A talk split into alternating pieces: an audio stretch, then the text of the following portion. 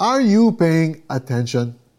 What do you think you should start, stop, and continue on your call? Tanong ni communication coach sa kanyang agent.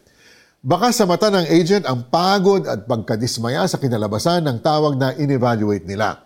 Bukod sa puyat sa graveyard shift, sunod-sunod din ang pasok ng mga tawag at windang na rin siya sa complaints at paulit-ulit na concerns ng mga customers. During the call, sa isip niya, sige na lang para matapos na ang call. Kaya naman nag-go with the flow siya sa mga sagot niya and he missed the customer's main reason for calling.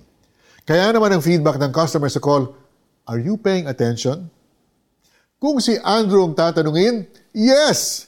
Isa siya sa mga unang disciple ni John the Baptist na nakawitness ng baptism ni Jesus. At nang narinig nila si John the Baptist na sinabing, siya ang kordero ng Diyos, sumunod siya kay Jesus. Andrew was not merely following John the Baptist's teaching, but he was paying attention to what God was doing. At nang nakita niya kung ano ang nangyayari, una niyang hinanap ang kapatid niyang si Peter at sinabing, Nakita na namin ang Mesiyas! Kaya naman nang tinawag sila ni Jesus upang maging fishers of men, ay hindi siya nagpatumpik-tumpik pa at naging isa na sa mga disciples niya. Naging daan din siya ng may mga Griego na gustong makita si Jesus.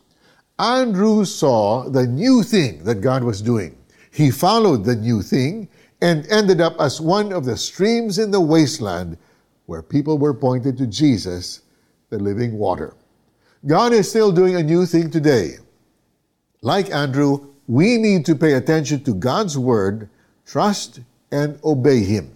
Ask yourself, what should I start, stop, and continue to pay attention to the new thing that God is doing. Let's pray.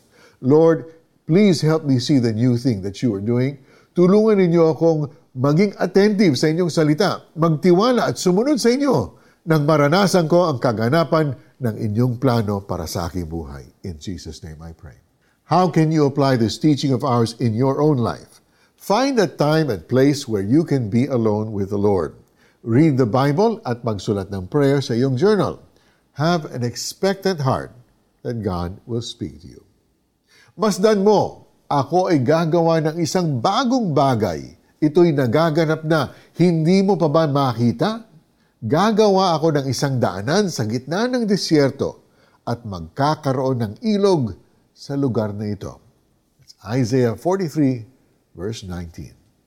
I'm Mark Haimo. Thank you for joining us. We'll see you next time.